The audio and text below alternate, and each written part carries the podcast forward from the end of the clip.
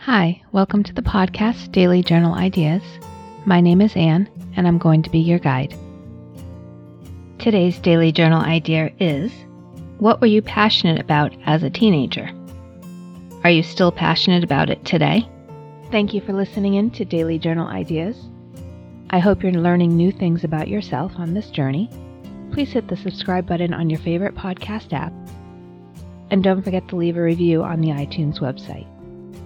I also have a website, dailyjournalideas.com, and I'll have a private Facebook group where we can give each other love and support and share our entries if we wish.